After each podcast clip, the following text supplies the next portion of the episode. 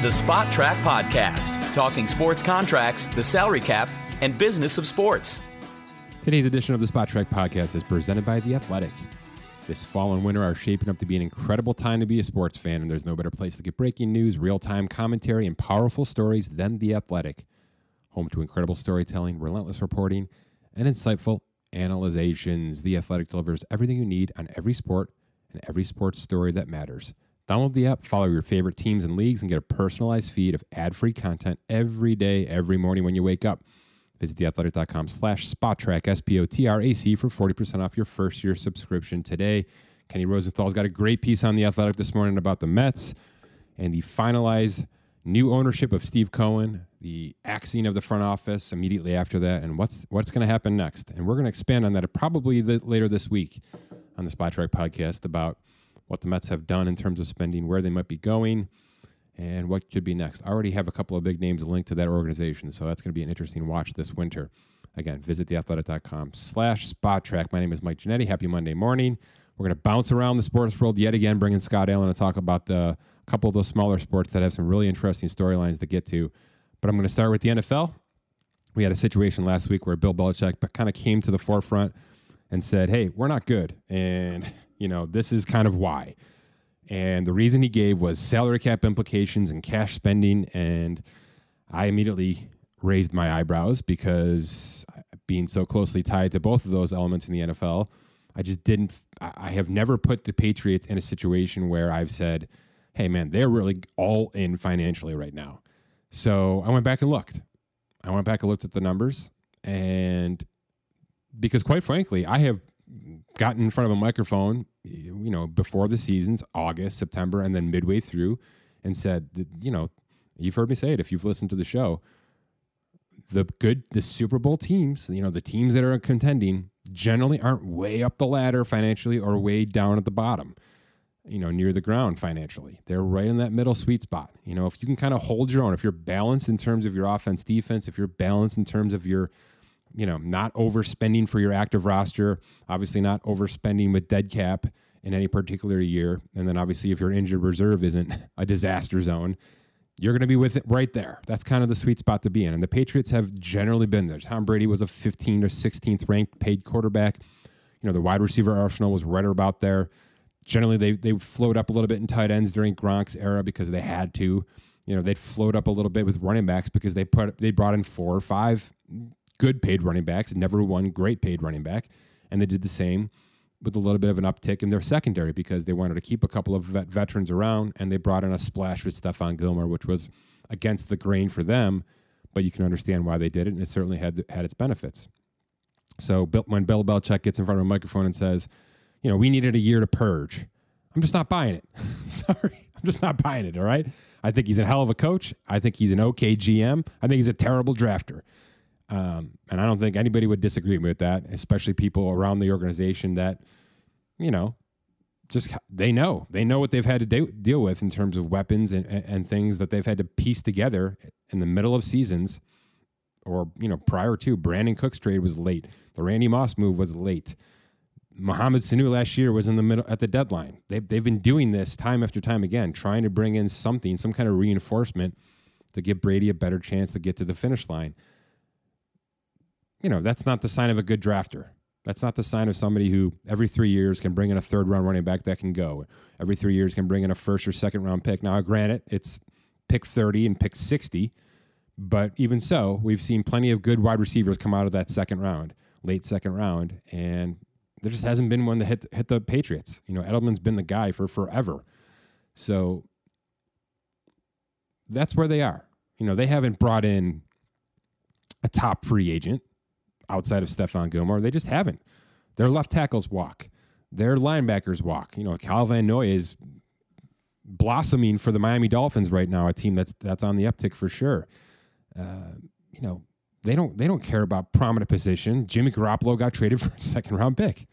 You know, that's the quarterback position has moved. Their left tackles have moved. Trent Brown, you know, signed a gigantic contract away from the Patriots to join the Raiders. I mentioned Van Noy. There's a million more defensive players. So look, that's just not their MO. Signing big free agent or even internal extensions is not their MO. So I, am not buying it. I'm not buying the fact that they were up against it. You know that the, that Robert Kraft came down to Belichick and said, "Hey, you've got to cut 40 percent of your payroll. You know, we, are giving you a brand new ceiling. You've got to bring it down, and if your cap's got to come down with it, uh, fine. You know, BS. And oh, by the way, I'm also not blaming the Patriots because I've got numbers in front of me to say, hey, it's not their year, and that's just fine. So why Belichick decided to take the approach he did you know, why? First of all, why why say anything? You've never said anything ever, and all of a sudden in 2020 you're you're beaming about Cam Newton publicly, and now you're publicly saying, "Hey, we stink, and this is why." That's just not Belichickian. So, uh, here's the numbers. This is what I want to do today. Quickly, we we've talked dead cap before. Um, there's just no getting around the fact that having a lot of dead cap hurts your current roster. It does. It, it, it hurts you before the season, obviously in free agency and in the draft. It hurts you later in the summer when there are cap casualties or some veterans that get moved that become crucial pickups, cheap minimum minimum signings.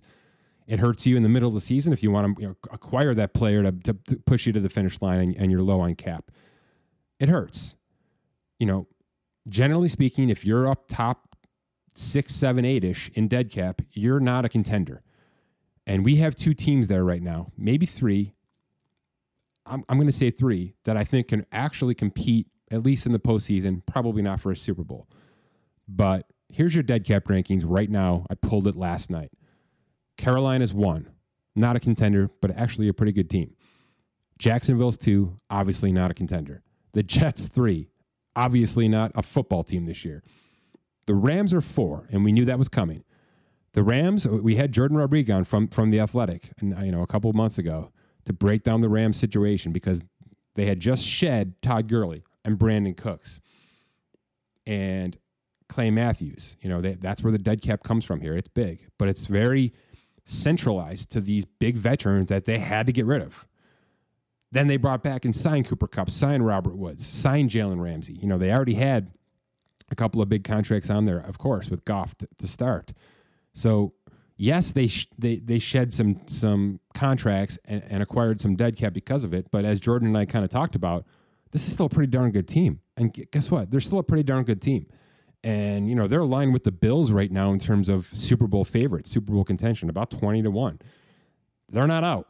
So this is a team that could be fourth in dead cap and get to the finish line.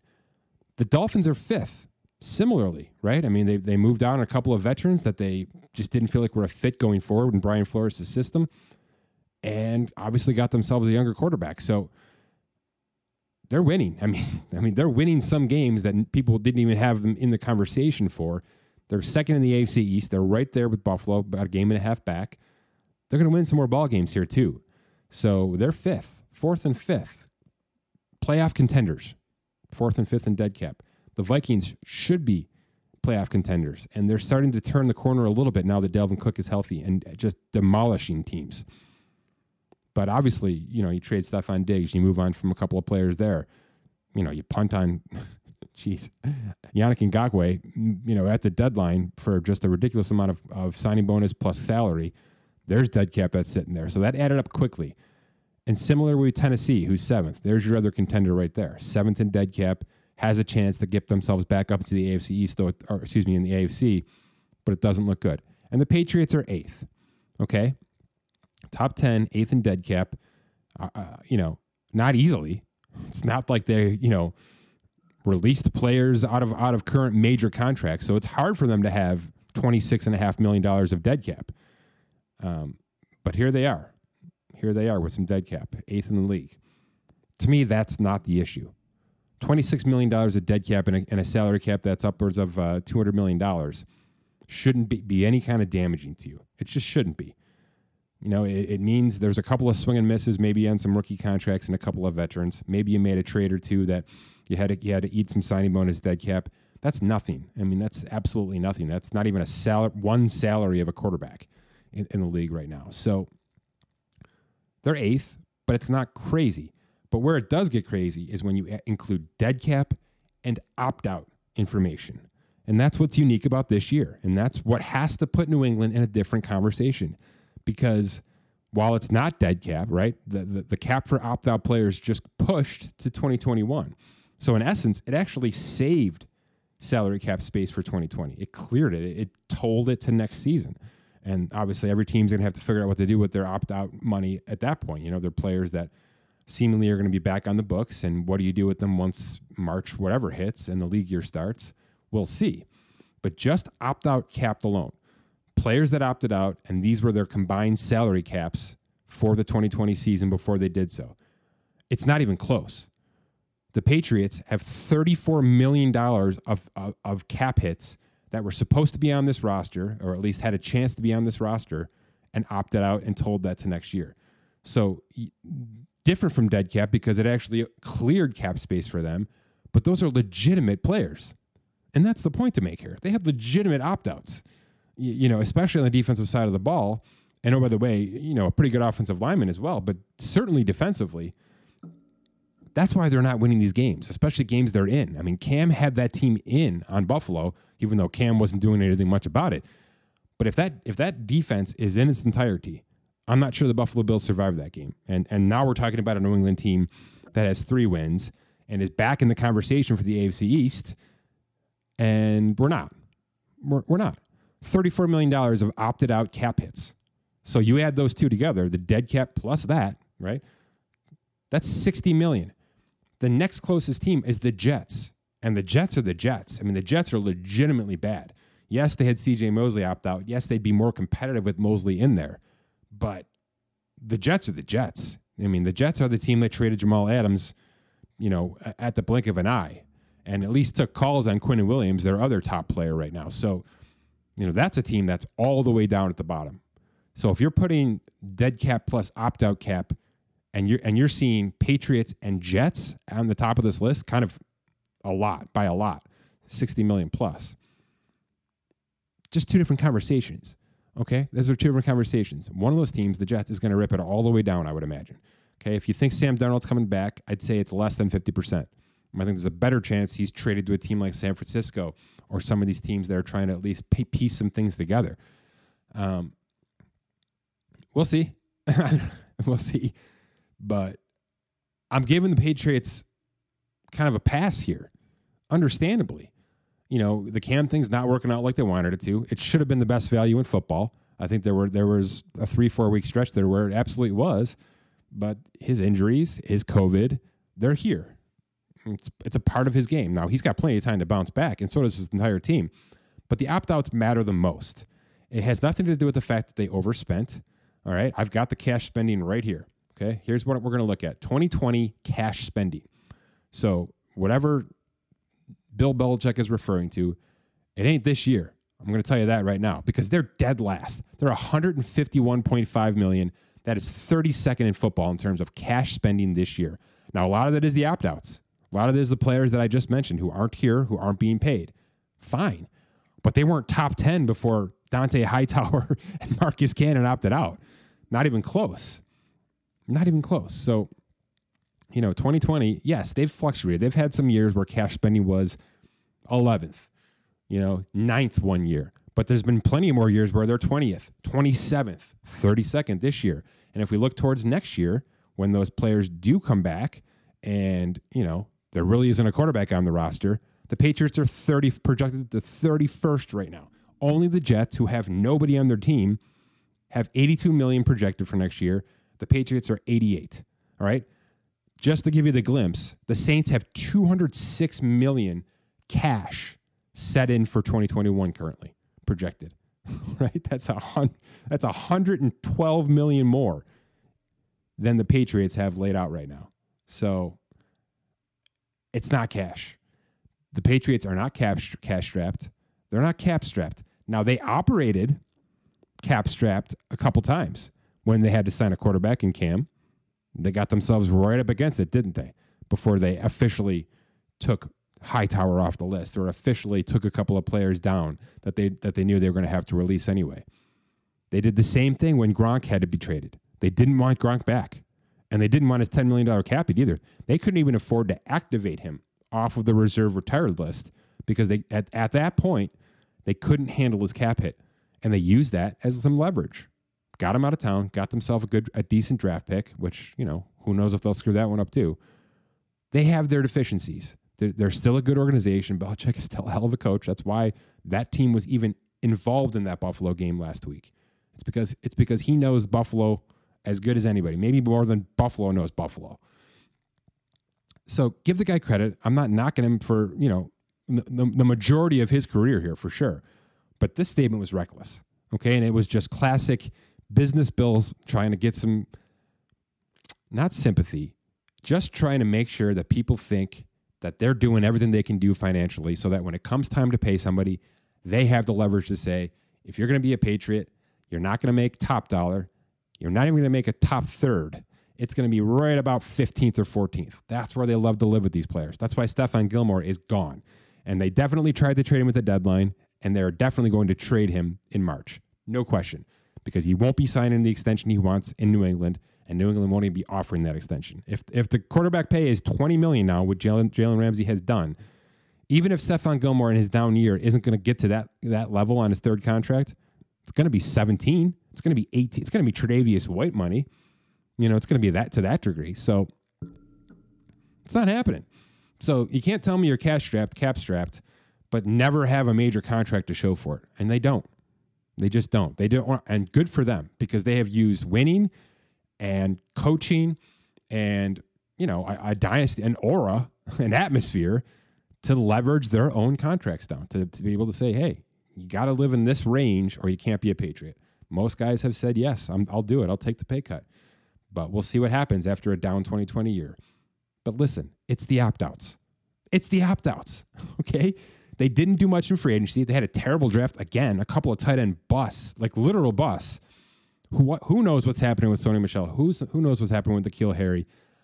At some point in time, they're going to have to turn over and become the Browns, a team that just goes all in in the offseason. And I'm here to tell you, it could be March. They could be acquiring three, four players via trade. Maybe they, you know, don't draft. don't use the draft picks. Bring in some real players instead of trying to take your luck in the draft again. It hasn't worked, New England. Bring in some real players off of teams like Philly and New Orleans and Houston who can't even afford their own cap for 2021 right now. You know, good teams with good players who are going to have to shed. Bring in some players off that roster. Maybe Cleveland wants to purge a couple of those players. Maybe I, we're all going to hear oh, about Beckham Jr. being available. Go get him, New England. Go get him if that's the case. You know, Derek Carr maybe traded or released out of Vegas if although he's had a good season. Go get yourself a quarterback if that's the case, you know, because you're probably not going to be top 10 in this draft. Maybe you are, but I wouldn't imagine it. Go go work the trade markets and then spend some money, you know? Spend some money in, in the positions that matter the most. They certainly know how to do this. They don't need to listen to me.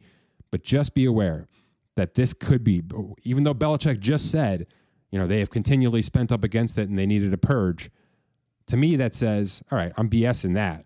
But it could mean we're purging for a reason, and that reason is March. And March could be fun and exciting and a new leaf in New England in terms of spending and, and acquisition of players. All right, let's bring in Scott Allen and go around sports world a little bit. Joining the Hit Parade Hotline by Scott Allen. Happy Monday.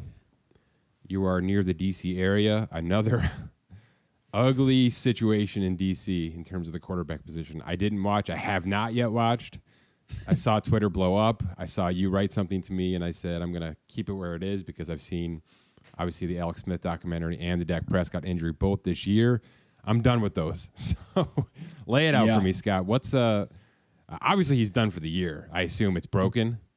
Yeah, I just saw. Is it uh, Dak's situation? This morning. Is it exactly Dak's basically?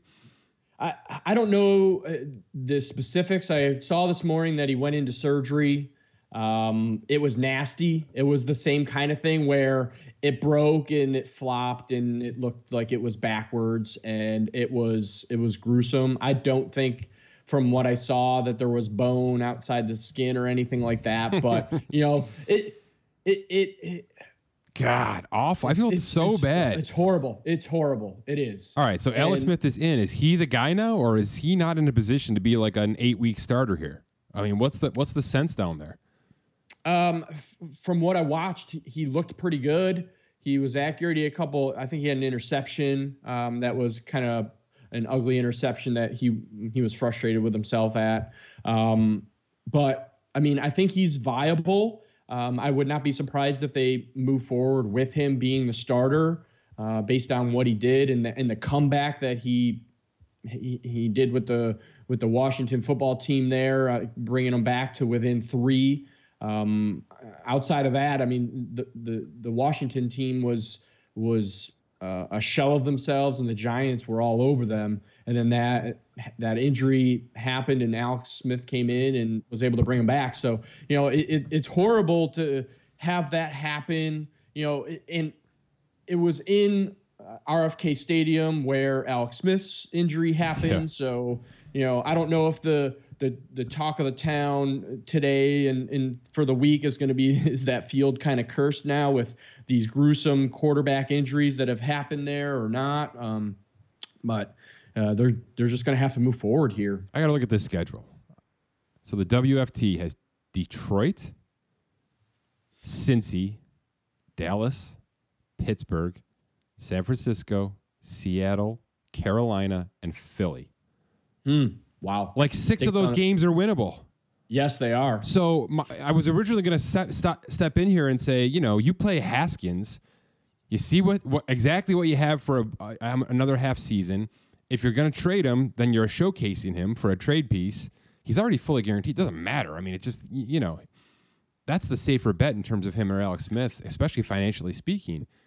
But they're one game out of first still, and, they, and there's six winnable games in their schedule. So I, I and a lot are in their division. That's what so I mean. Th- that, that could tip the scales right there. Yeah, Dallas, Dallas, Philly. Actually, actually, that's it. They're pretty much they're pretty out of division here. But you play Alex Smith, you try to win six out of eight here, I think, and then sneak into the postseason with this ridiculous 2020 season. I, I, I guess you're in. I, am not crossing them off. Are you? No, not at all. The running back looks really good. McLaurin's a great receiver. Oh, he is awesome. They've got holes, but you know, is if, is Chase Young healthy? Is he playing well? I think so. I, I haven't watched. you don't even watch. I love it. I love it. I watch the Bills. I love it. and then I get then I get the notifications that there's an injury, so I flip it over to check it out. You know, no. I, I look I with that schedule, is. you got to take him somewhat seriously.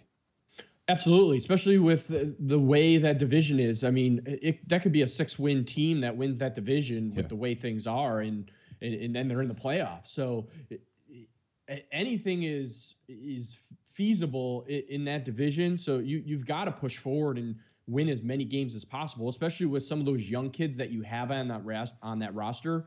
Um, yeah, you got to go for it. Yeah, I don't see why not. So uh, it's Alex Smith's team. That's kind of neat in, in, some is. way, but boy, it's a it's an ugly way to get there. That's for sure. And Alex Smith knows firsthand what that's yes, all about. Does. So it's just kind of freaky how that all came together. All right, let's switch gears. We're going to bounce around with you again this week, just because there's really a lot going on that's up there in the scales. We're not even get to the Mets, which I was kind of open to have a whole like a half Met show today because obviously yeah. new ownership. They fire the front office. Um, you know, there's some there's at least some rumors about bringing in a couple of really big time players and spending some cash, something the Mets really haven't done since Beltran, honestly, since Beltran. So I, uh, we'll get there. Maybe we'll bring in Hembo, our baseball buddy, and, and spin some numbers in terms of what the Mets have done spending wise and where they could go. Um, you know, anytime I get a chance to do that and it's actually relevant and interesting, we'll get there. But not today. Let's start with the NBA. There is something official finally. We've been spouting out some estimates and projections. They're going to go December 22nd. What's it going to look like? Yeah, it sounds like December 22nd, 72 game schedule was approved. And now it's all about CBA and negotiations, which um, deadline was Friday, as we talked about, but they moved it back again to today. So there might be some things that drop here today, unless they back bomb. But th- they they have to um, they got to they got to work on lightning speed right now, as we talked about, because the days are ticking away, and uh, they need to figure out. Uh, when the moratorium can be lifted and trades can happen, because right now everything's on freeze. Um, and based on what has come out, it sounds like the, the initial negotiation is that it's going to be a cap similar to what it was uh, this past season at the 109 with a 132 uh, luxury tax threshold.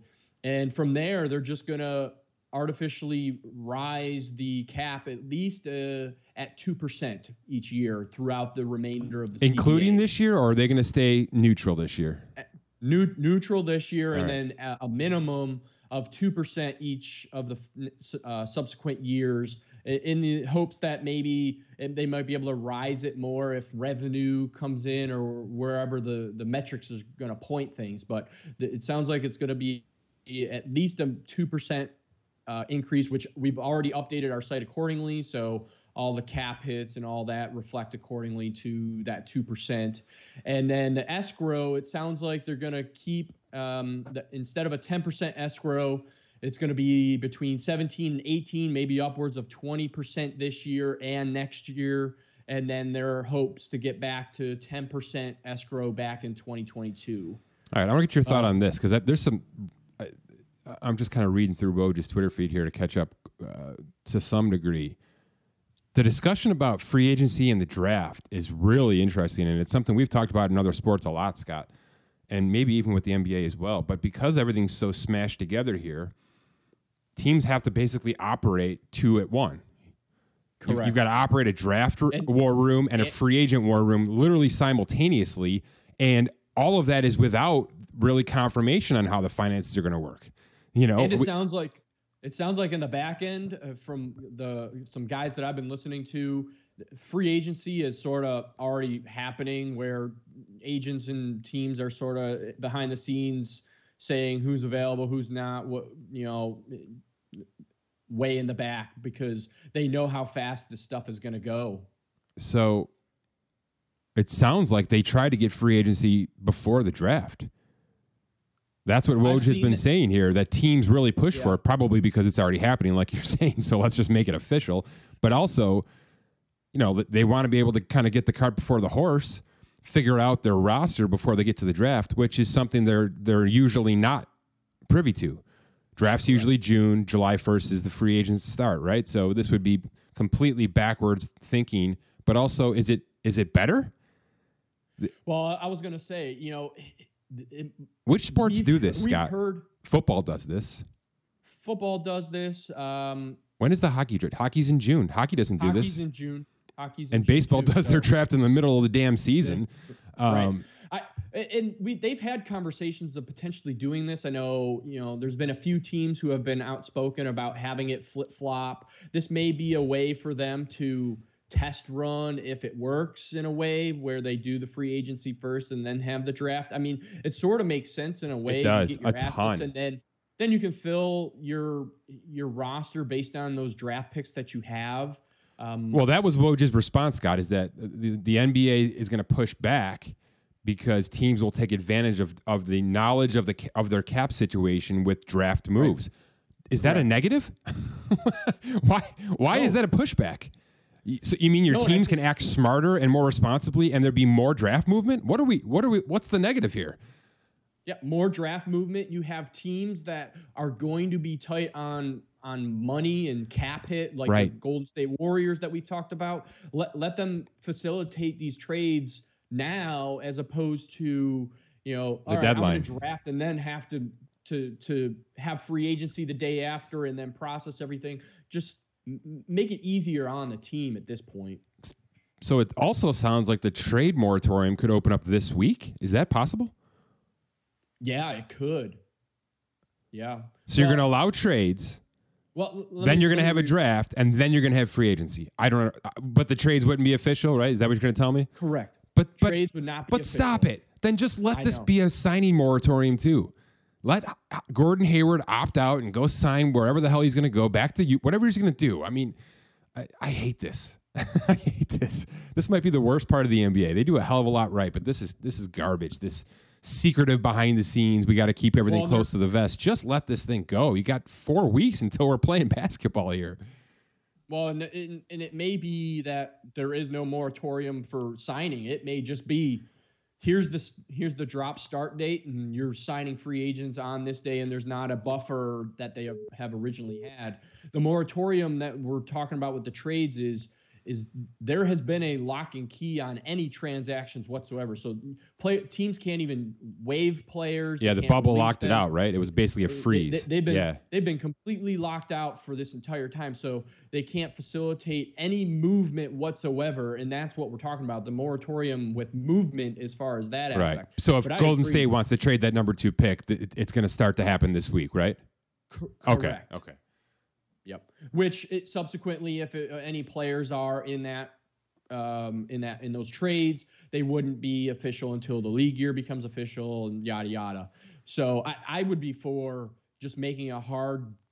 Here's the day we're signing free agents, and because I mean it's November 9th now. We've got uh, nine days until the draft. So if they can come back and say sign sign and trades and all those this week. I mean, you still have seven days. The teams, if they're not ready for the draft at this point, I mean, you've had because also we went through this last year. We talked about it before. Timing's everything.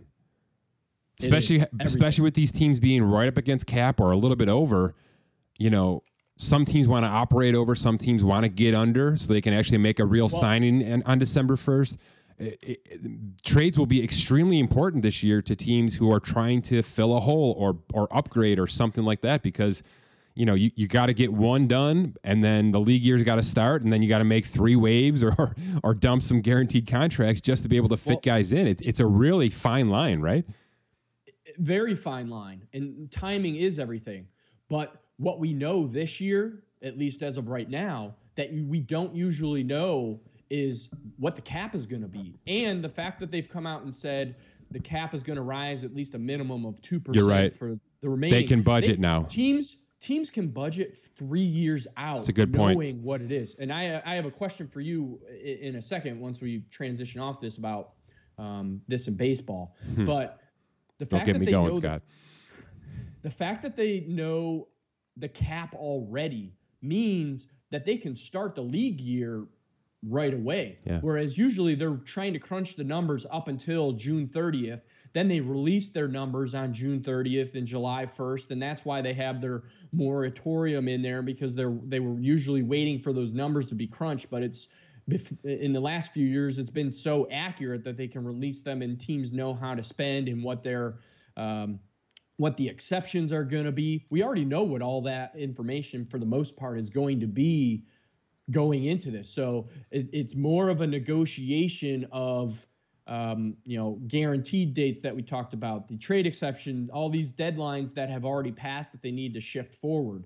Um, so it's going to be interesting to see what some of those negotiations are, whether it comes out today or if they have to push back that deadline and they they they come out and say when this this hard deadline is going to be.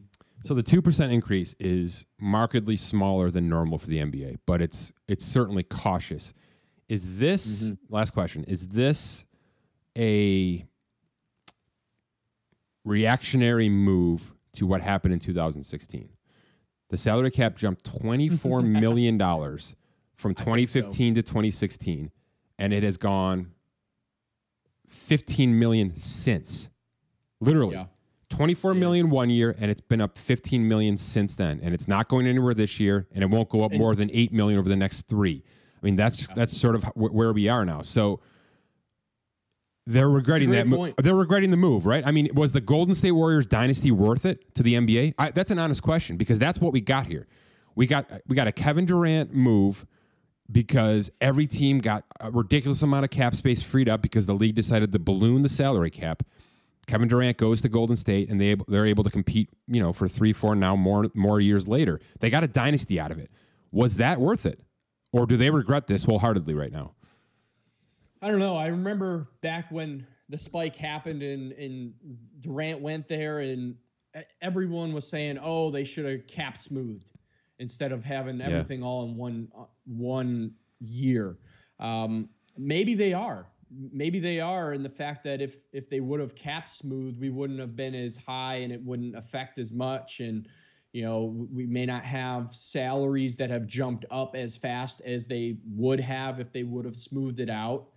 Um, so maybe, but on the flip side, like you said, you got the Golden State Warrior dynasty. You've had them in the finals. You've had you know, we've had all these different stories against LeBron, and um, we've had more movement of, sure. of players. So I, I think it is what it is. Hindsight's always 2020, but to flip this back on you, it sort of transitions to my question I had for you.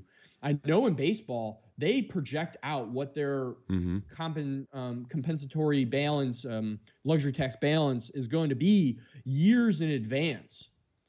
Do you think with the NBA being able to just say we're going to do a 2% rise at minimum, mm-hmm. or if football did something similar where you had at least an artificial cap that you knew outside of projection saying this is what it will be unless we make more and then it may go up. Do you think that's advantageous to leagues to do, especially with the pandemic that we've had? We may have them again, who knows? But do you think leagues should look at doing a. It's a, it's a good question. I, I, was actually thinking of something similar on a basketball line while you were talking, but the, if you're asking about baseball, I'd say I wonder if they regret it because okay. they're going backwards financially right now. There's no mm-hmm. question. I mean, certainly they were they're able to hold the line, but you know the lack of fans, the lack of gate, the lack of concessions, and all that is just destroying baseball right now. So it's going to be another tough year for them.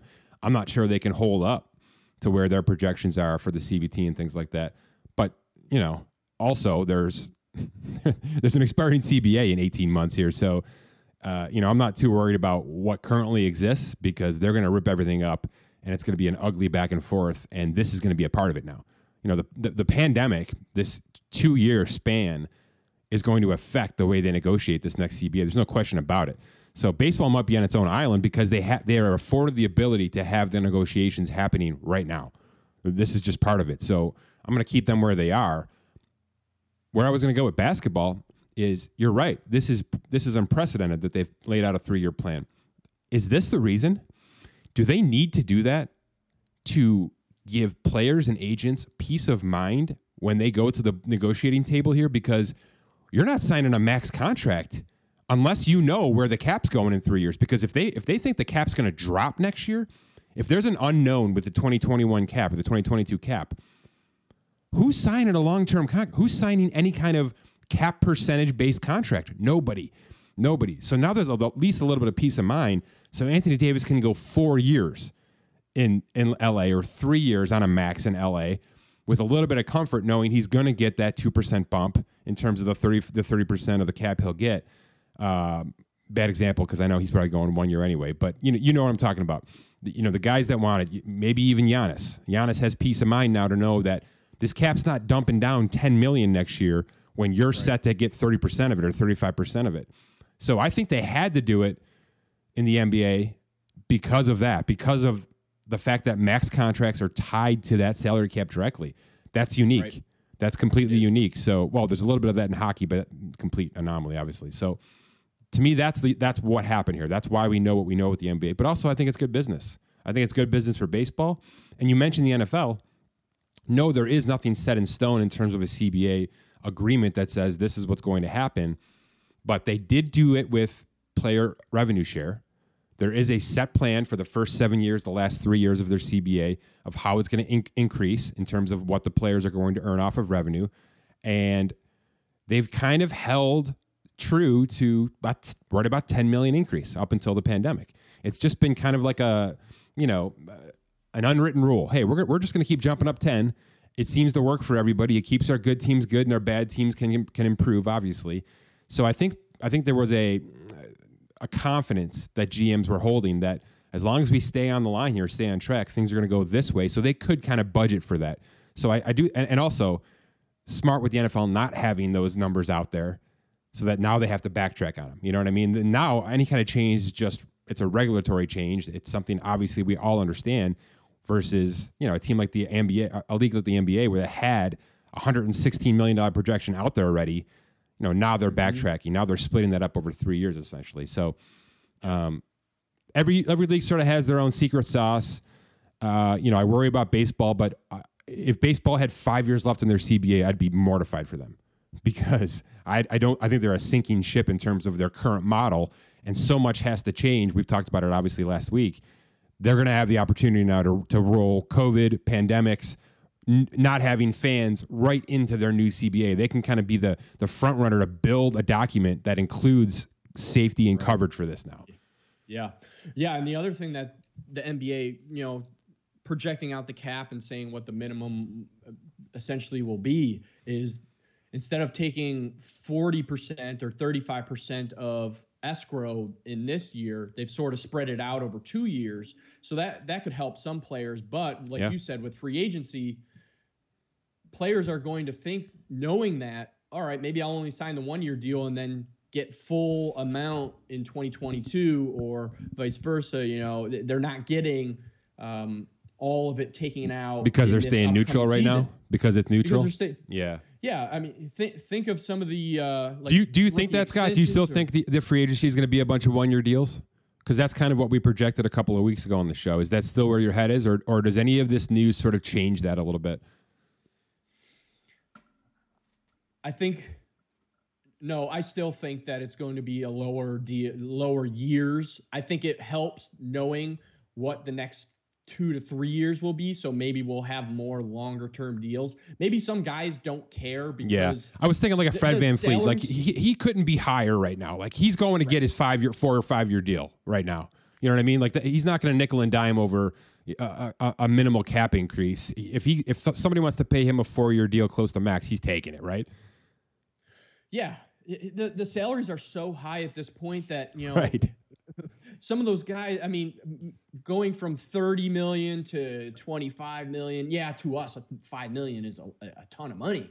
But to them, maybe it, it, it, it probably it, it, hurts them a little bit in the fact that you have to pay your agent fee depending on what state you're in and dealing with taxes and all that. So the 5 million may mean a lot to them at, at that point. But, you know, knowing that where the cap is, we can sort of accurately project what the maximums are going to be in the next two, three years, and teams can budget accordingly. Whereas we're usually saying, all right, next year is going to be at 115, but it's really only going to be at 111. So if you're projecting that 2021 cap space, you have a way more uh, better account of your money at that point to push for the Giannis, like we talked about, or any of those other free agents. All right, let's finish with Giannis then. What what can Giannis do now in this new cap regime? Either signing an extension this year, I guess, or waiting, waiting it out. Where, where, where is he financially now? Yeah, the super, max, uh, 35% of next year's cap 2021 would be uh, t- five year, $226 million. and so if he went to a, if he went to another team, I think he's still at 30%. And so it would be, um, if you went to another team, be around four years, 144 million. All right. So we, we're learning more. We're starting to get some concrete numbers. There's still some more to come. We do think an agreement will be fig- figured out this week, probably in terms of finances. We do think trades are going to open up this week in terms of like the, at least the ability to discuss them and agree on them. So we're here. I mean, th- this is the NBA offseason, and this is this is what we know, and this is really the only thing you need to know about the NBA in 2021.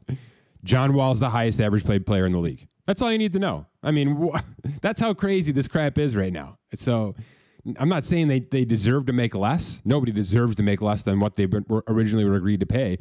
But I think there's some wiggle room in the NBA. I think it's what we take away from this. There's some wiggle room because of that 2016 balloon. All right, let's f- rapid fire, Scott, through a couple of non big sports, you know, non money sports here. We track NASCAR. You've been real close to NASCAR here for a while.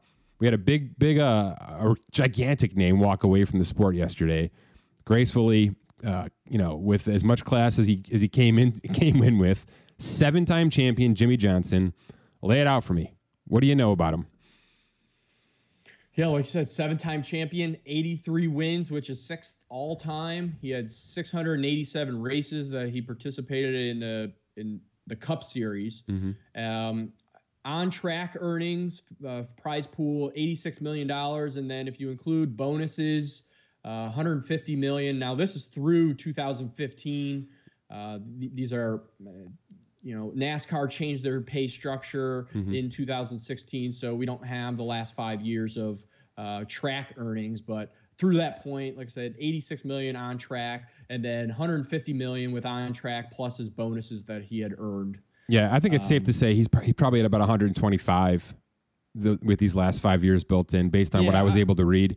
So you know, it's good coin for a long career. Obviously, he made a lot more in terms of endorsements and all that as well. I mean, you know, one of the most endorsable guys out there, one of the most endorsed athletes out there. To be honest, I mean, he held that Lowe's sponsorship, Scott, for what, twelve years? I mean, forever. I know, yeah. And you kind of knew when they bailed that you know the end was coming for Jimmie. But that's a, it's just one of those things. You know. You, yeah, but we talk about dynasties. yeah, I mean, there you he go. had a dynasty. He had a dynasty from 2006 to 2010, five straight years there of winning the championship, and then he hit it again in 13 and 16. And he's tied with Dale Earnhardt and Richard Petty for you know seven total championships. Nuts. Uh, and he's not done. His next stop is he he has signed a two year deal with. Uh, Chip Ganassi Racing to go play in, in racing in IndyCar. Okay, so, so, he's not he's not going away. I, I know you probably can't speak for him, but is this just I love the drive, I want to do this? Or yes. I mean, it's obviously not about money. So yeah, no, it is. He, it's about about loving to drive. He was on a podcast I listened to, and he he was all about. Um, he's been driving these different kind of cars, um, leading up to knowing that this was coming. So he's been testing these things out, and then it just worked out that he was able to come up with a, a contract deal with hmm. um, Chip Ganassi Racing, and he, he's going to do IndyCar. Two year deal. That's awesome. Yeah, it is. All right. And, so you, you mentioned know, Scott that the sport really changed their money structure, and I know I know we don't have a firm handle on really what what it is now. But after I, I, read, I read quite a lot about this because I, number one, I was upset that we couldn't keep the, the money information on our site. I, it was an awesome system to have kind of hashed out because the point system, the way they changed the playoff structure and all that, it's really interesting. And it's something you have to keep up with every single week if you're a fan. So, what, what I kind of took away, maybe mostly took away, is that they got into a little bit of trouble and they they stopped hitting as you know the projections. Maybe some of those bigger sponsors pulled out, like we just kind of mentioned with Lowe's. It was actually right about that time. Is it a uh, is it safe to say that they kind of felt they had to safeguard themselves with that you know they were giving away too much money to the champion that i mean that that changed drastically Jimmie Johnson's on record saying my 2016 championship pay was five six million less than what i made in 2008 which obviously that shouldn't be the case if it's a league that continues to grow. You know, P- the PGA kind of did this too, but in the reverse, where you know you never really there was never one big high payment in PGA golf. Even the Masters wasn't that big, you know. But then they brought in this FedEx sponsor in the playoff system, and you get ten million dollars to walk off the 18th hole with the win for the FedEx Cup. So they went in the reverse and kind of made it that you know all the cards ride on November golf it sounds like NASCAR went the other way and they sort of filtered the money back out into the individual races, but also made it a lot more team oriented, right? In terms of, you, you know, Correct. we're not paying one driver, eh, you know, $40 million just because he's Dale Earnhardt Jr. anymore. That's not going to happen. We've got to bring a little bit more parity to the sport. We've got to give more teams an opportunity. And, you know, eh, eh, my, my guess is this, and correct me any, anytime you want my guess is they looked at a guy like Jimmie Johnson and Dale Earnhardt Jr. and said, those guys can go and make their own money anytime they want.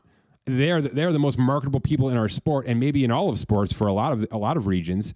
If they want to go to Papa John's, you know, and say, "Hey, I, I, need a I need a sticker on my car and it's worth a million dollars," that's basically what Dale Earnhardt was able to do. Earnhardt Jr. was getting a million dollars per sponsor on his car. You know, when, when NASCAR looks at that, you know, the likeness of Dale Earnhardt Jr., which is topical right now, and says, "You don't even need us. You know, you don't need our payments. You're doing just just fine." We had this discussion about Alex Morgan and U.S. women's soccer. Scott, United States Soccer doesn't even pay Alex Morgan that much. That's why she's got to bounce around the NWSL, the league, just to play here because they know that her likeness is worth. And this is obviously a terrible example because she's certainly not being paid what she deserves. But it's the whole likeness factor, and we're going to get into that with college sports here soon enough. My guess is they looked at those big players and said, "Go make your money." You know, eh, go do some marketing of yourself. You're going to get your millions. We got to draw it back so that we can spread the wealth a little bit. Any of that think you think on or off? Yeah, I do. I, and I think from everything I know, the new pay structure is more linear. So if you are in 39th place, you're making less, and then it scales up in a linear fashion up to if you win the race. Before it used to be like a tiered. So mm. if your your your stars, even if they ended up in the 30s in a race, they were potentially making more than a a, driver that ended up in the top 10 that was in like a tier four or whatever. So the, the, the, if you go and look at the old salaries, you can see where racers were making more, even though they crashed and they were out because they wanted to pay to have those stars in those races. But now it's more linear and it's to create more parity in in their sport. They want to have teams in there. And it was also part of the new charter system that they had. So the new charter system guarantees that 36 cup teams earn a certain amount of the revenue plus the earnings from the races. So you're you're filtering more cash into those other teams to allow them to uh, compete throughout.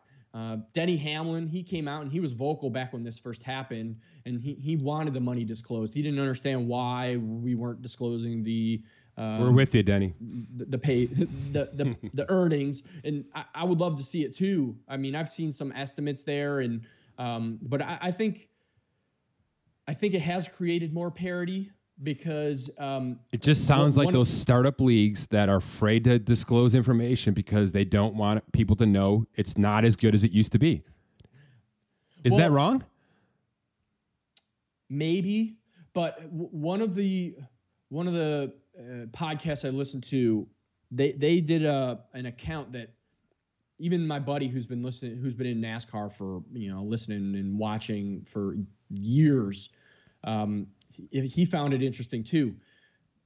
If you were watching some of the back of the some of those races, the drivers that were driving for 31st place or 30th place, they it was a race inside of the race because the fact that you were going up to 30th mean, meant that those teams earned that much more money and that much more money could have bought more tires or any of that kind of stuff um, so uh, you have those bottom teams that are usually, you know, they're they're they're fighting for the money because they want to keep earning just even if it's ten thousand dollars. You know, they're they're fighting for every nickel and dime that they can, and we don't get to really see that in the broadcast because they're they're focused on the front but there are those you know races within a race in the back that mean something to those teams financially um, and, and subsequently, those teams that are in the back, they're purchasing tires during the race from other teams that have right. already used their tires. So they're they're trying to be as efficient as possible, and I, I think having that linear pay structure for payouts that helps for those back teams. You see them trying to jockey for position mm-hmm. because they know going into it what the payout is going to be as opposed to you you, it's you good point. 30th, it's a really good point, Scott. It, it, it jades the race. As, it's a really good point, man. Um, yeah, it does. Look, if you trailed off here because we're talking NASCAR, if you're an analytics person, if you're a tech person, if you're into that kind of geeky stuff with these other sports, uh, NASCAR is right up there. A- am I incorrect, Scott? I mean, it is. They track everything. everything. And oh, by the way, that stuff is not withheld you can watch a race, especially online, and see oh, in-car information yeah, that you can't believe is. I mean, I mean that part of it uh, is is outstanding. It's truly outstanding and really neat to watch and really cool to stay, keep up with. And there's a couple of really good nerdy websites out there that track a lot of this data and analyze a lot of this stuff from a driver perspective and all that. That whole world is NASCAR. You know, NASCAR can be rudimentary and old school and, and you know bump and grind kind of racing, that still exists too to some degree. But man, has it taken a modern step forward with technology? Oh, absolutely. And their their app is phenomenal. You can do side by side comparison in real time of drivers that you want. You can listen in on driver radios if right. you want to listen in straight up. I mean, they're tracking every lap, every uh, down to teams are keeping track of other teams of when they pit and how much gas they probably have just Yeah. so that they know when they need to pit. Um, Yeah, the projection Yeah. stuff is incredible. It, it is, and and down to the finances, like I just said, those back teams are nickel and diming because they're paying for tires within the race. So it, it's it's gamesmanship all across throughout the race, um, throughout the week, uh, leading up to it, tinkering with their cars, doing what they can to to have the most efficient. And we're NASCAR is sort of transitioning into uh, its its next phase here in the next two years, where you've got the the Gen Seven car coming in 2021. You've got um, new new drivers moving up. You've got new teams coming in. You have new schedule with new tracks that NASCAR hasn't had before. So we're in a interesting transition where um, NASCAR is doing what they can to have the parity, but also have the best um, product that they can have on TV and on um, Does it help that a 24 year old just won the cup? Oh, absolutely. Yeah. because he he is. It's like a little Mahomesy, right? Yeah, you're right. It is Mahomesy. He is the top driver for you know who everybody loves right now because of his personality. And he's the who he son of a legend. Where he comes, and, he, and he's son of a legend. And and and he's not. There, there's a lot of young drivers, and you see teams that are starting to shift towards those young drivers. We have a few guys that are coming up. We have Chase Briscoe, who is taking over Clint Bowyer's car. You have Austin Cindric, who won the Xfinity race. He's not coming up until 2022, but he just won that Xfinity championship. And then, you know, we have a couple female drivers who are starting to make a name for themselves between Hailie Deegan and Gracie Trotter. And Deegan is going to be going full time in the truck series next season. Uh, so you have some females that are starting to come up, sort of like we had Danica, Danica Patrick switch over into NASCAR. So that that's a good. Um, yeah, you, Good stuff. You've got a lot of different things. Yeah. Good luck, Jimmie Johnson in the IndyCar. It's that's terrifying. IndyCar is terrifying. um, all right, let's get to the most important part of the show. Obviously, we lost Alex Trebek yesterday. Um, you know, not super surprising, but terrible all altogether.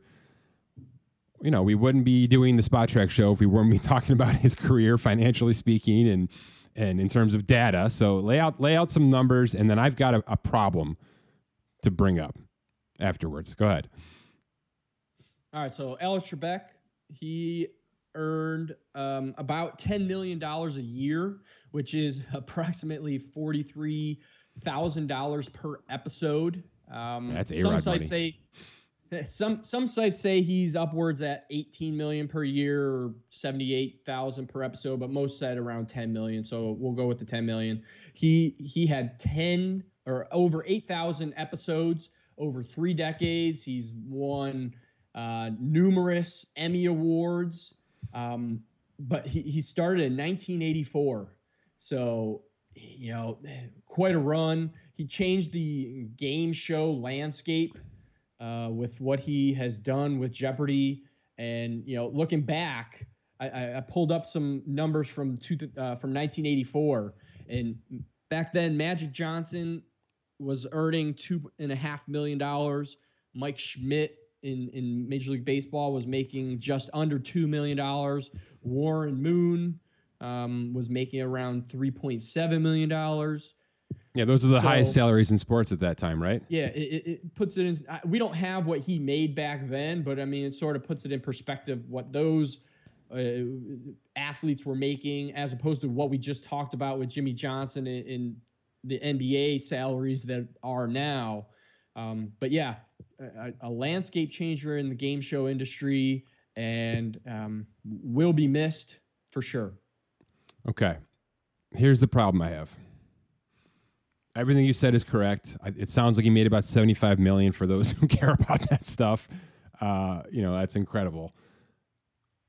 10 million a year, you know, at least recently is the report.